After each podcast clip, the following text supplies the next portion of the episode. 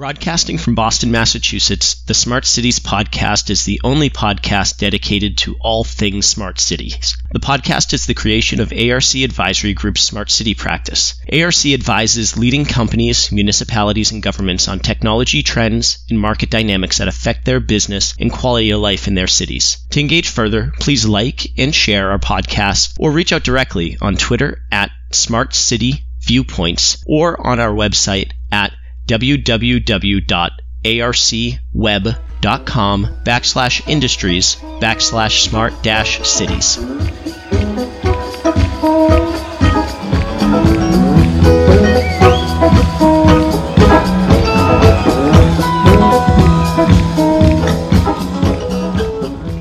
Welcome again to another episode of the Smart City Podcast. Today I'm thrilled to be joined by Daniel Denis of Runbrook here in Florida, West Palm Beach, actually. That's correct. Uh, Daniel, welcome. And Thank uh, you. thank you for joining us today. Thank you for having me.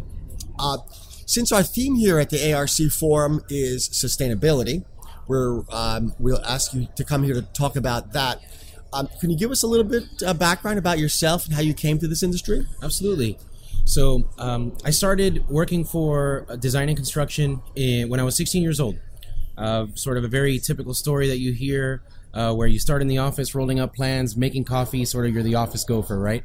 Um, that was me for a while. And uh, then I started college and I studied construction management and uh, got a good base, uh, a sort of what does a construction project look like from the contractor side, while concurrently working on the design side, right? And I think that sort of gives me a nice, unique mix of uh, educational and professional experience that helps me sort of speak the language of all the different players on the team, right? And so um, about I was about 2008, 2010. We started seeing the green building movement really emerging, right? Uh, LEED was at the forefront of people's minds. A lot of people were getting their credentials. And, and so uh, the firm that I was working with at the time, a mechanical engineering firm, was taking on these projects and, and uh, didn't really know what they were getting into, right? Uh, it was sort of a new thing. And um, in some ways, they outkicked their coverage, right? And so um, I was the youngest guy in the office, and they said, hey, Danny, good luck, figure it out.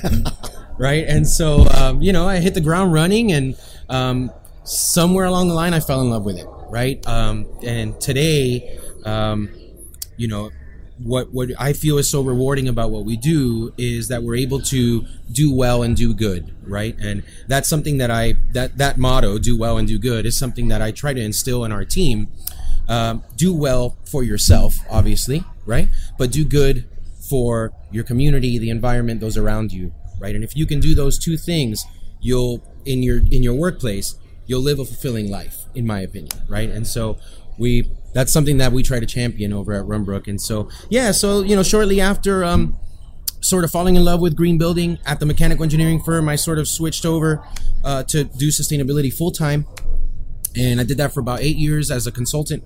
And about 18 months ago, I was recruited uh, to join Runbrook as their president, and so I'm very blessed to be here today and talk to you about talk your ear off about Well, green that's, building. that, that's that's great. So, um, can you scope out and describe, you know, what? So, what is sustainability engineering? What's what's the the breadth of it? Hmm. Yeah. What kind of things are important today? Great question. So, um, the way that I describe what we do is we help project teams of owners, developers, architects, engineers, and various other stakeholders in the pursuit of some form of green building certification.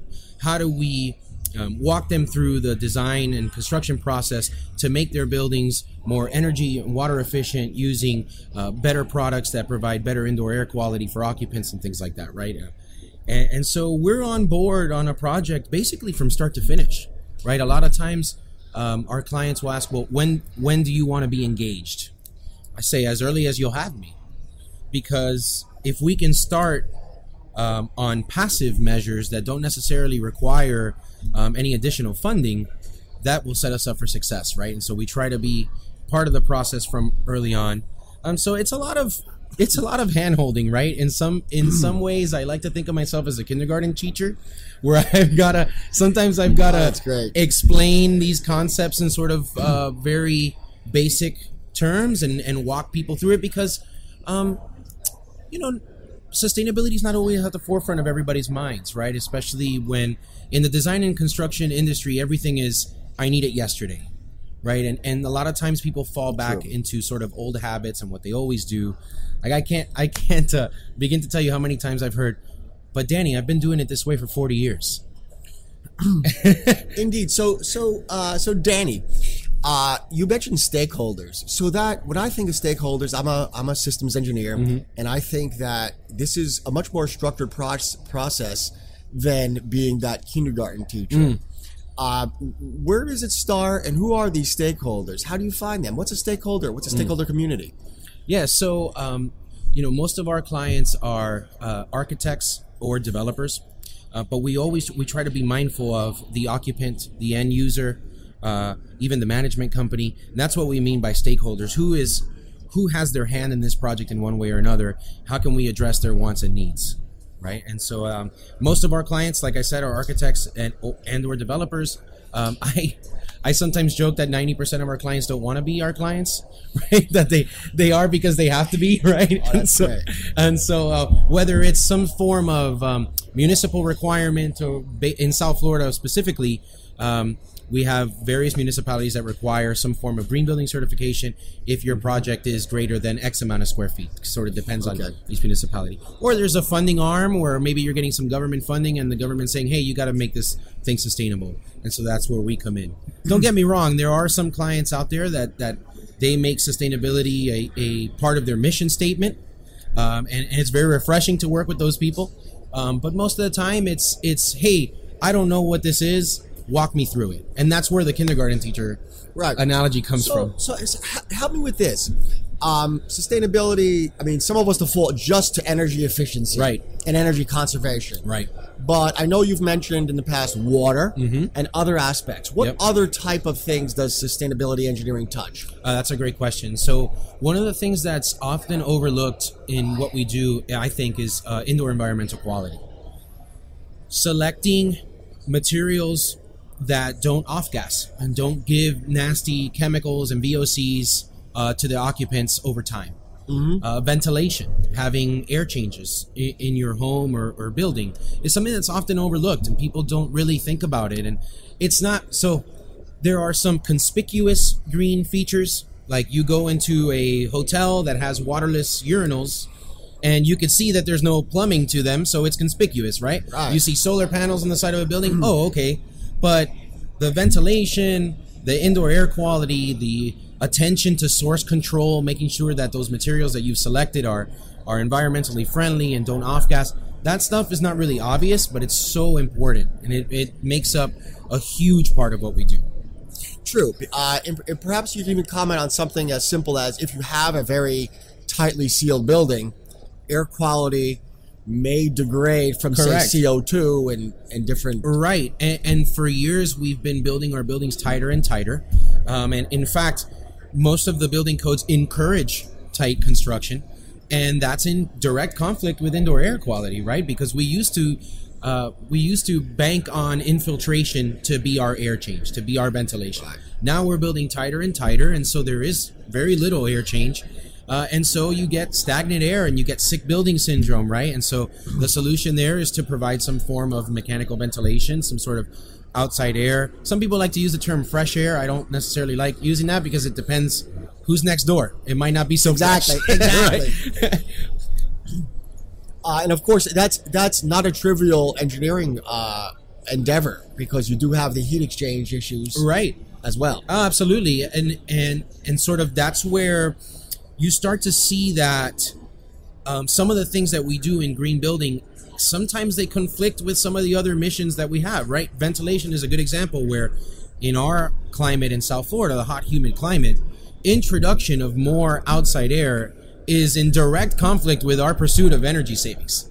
Right, uh, your AC's got to work harder to remove that humidity and cool that air. Right. Absolutely. Um, but but there's a trade-off there, and we believe, um, and I think the industry is pretty much there's consensus that indoor air quality is is important. I think sometimes we lose sight of the forest for the trees, and we're we're talking only about energy efficiency, and we forget that our mission first and foremost should be not to hurt our occupants, right? Make sure that their indoor air quality, their building works for them.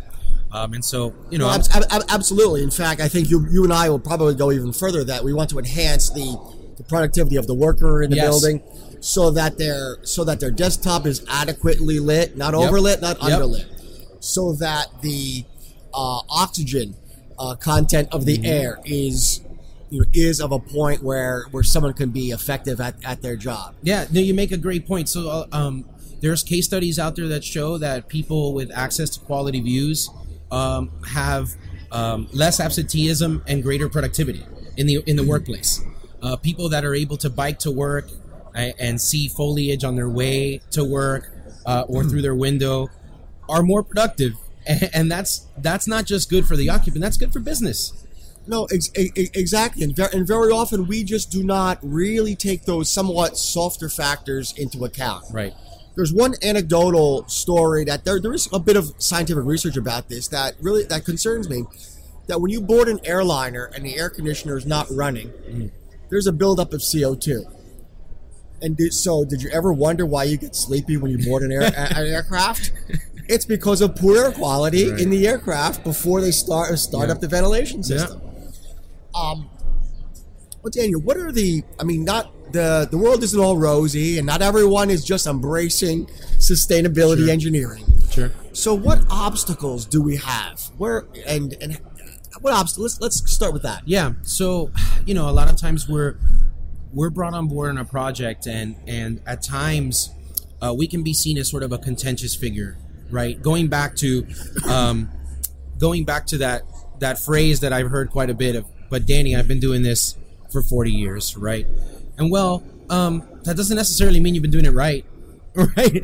And so sometimes we have to have those difficult conversations where, hey, you know, I know that you've been doing it this way and, and you're you're sort of set in your ways, but but let's try to reinvent the wheel a little bit here. Let's try to think a little bit differently, think outside the box. How can we um, ultimately you've got to do this thing, right? So how do we get there, right? I think the the biggest obstacle we face is just resistance within the project team, right? Uh, not not everyone is bought in. Not everyone necessarily wants to do it, and so sometimes um, we've got to herd cats and and get people on board. Um, you know, and also sort of more specific to our climate is just it's a hot humid climate, and to show energy savings is is really tough. It, it can be very difficult for us to to show a significant amount of energy savings in South Florida. What about um, what about the uh, uh, stakeholder engagement and actual consensus of the stakeholders? Not only does humidity conflict with energy savings in our environment, but with all your different stakeholders, they might have competing interests too. Yeah, that's a good point. Um, but you know, I tend to find that once people are in the building and come to understand why we implemented these systems or selected these materials, they tend to come around. Right? The resistance is always in the immediate. It's like a knee-jerk reaction of, "Whoa, whoa, whoa! I, you know, I, I don't do it it. this way. I, I've never bought that product." But then you go and you revisit them maybe a year at post occupancy, and you speak to the management company, uh, and they say, "You know what? This this actually worked out great." I'll give you an example. Um, one of the services that are required when you're pursuing a, a LEED building is uh, building commissioning. Sure. And commissioning is essentially a uh, third party review of the energy consuming systems in the building to make sure that they're operating the way that the designer intended and meeting the owner's project requirements, right? Commissioning can add tremendous value and it can uh, reduce callbacks and maintenance issues and things like that. And so, in the beginning, the owner might say, wow, you know, this is an expensive service and I've never done this before. But then you visit them five years later and they said, hey, I've got another building that we built exactly the same down the street and I've got maintenance issues every single week. Sure. But the one that you guys commissioned, you caught all the sort of little problem areas early and my machines are running smoothly and, and I've reduced my maintenance costs. Right. And so that, that's something that that if you if you don't have the foresight to really think about what that might how that might add value, um, you may not gain that added value. No, you're, you're, you're absolutely right. I mean, commissioning is um, it, it's, it's a complex system. It requires commissioning, Sure. and the granularity of all those little pieces Right. is is extreme. Even balancing the VAV controllers in, Yeah. in each room of, Right. a, of a larger building Right. is, a, is a is a big deal. Right. Sometimes even the even the smallest thing, like labeling of your uh, condenser water piping or your chilled water piping, if the maintenance guy comes in and he doesn't know which one's supply and which one's return, how's he gonna Right. repair the system, right? And so Exactly. some, sometimes it's as primitive as that. Sometimes it's very technical, um, but you know, it's. Um, I mean, I. I could talk about this all day. I, I, I, I see. So, Danny, what's so? What do we see for the future of sustainability engineering? I think I think we're gonna see um, we're gonna move away from um, energy savings as our big metric for energy performance to uh, carbon reduction, uh, decarbonization. Um, I think that's going to be the the next wave. Uh, we're not going to look at okay, you're saving X amount of dollars anymore. We're talking about okay, how much carbon are, are what's your carbon reduction? Uh, how, can you can you have embodied um, removal of, of carbon in your materials? That kind of stuff. That's sort of Okay. way out there kind of thinking. Um, and I think indoor air quality and, and occupant comfort will continue to be at the forefront of what we do. Um, yeah, I think it's it's going to be sort of emerging technologies um, like solar. Um, even I, I just recently learned about a product uh, called hydro panels, um, which essentially remove uh, moisture from the the air uh, and provide potable water for occupants. And so it's it's that Beautiful. kind of sort of Yeah. you know what what what maybe ten years ago you thought was yep. right what maybe that you thought was pie in the sky is now going to going to be very prevalent. I think. That's great. Well, well, Danny, we're just about out of time. Do you have any last minute comments for our uh, audience? yeah, I just want to take this opportunity to, to plug uh, Runbrook. Please uh, visit our website at runbrook.com. Um, if you need anything from me and you want someone to talk your ear off about sustainability, you can reach me at D as in Daniel, and then my last name, Denis, D E N I S, at runbrook.com. And yeah, I, I really appreciate you having me here today. Th- th- thanks, Danny. You, you beat me to my last question, which is usually please share your contact information. Well, there it so is. thank you very much No, for, thank for that.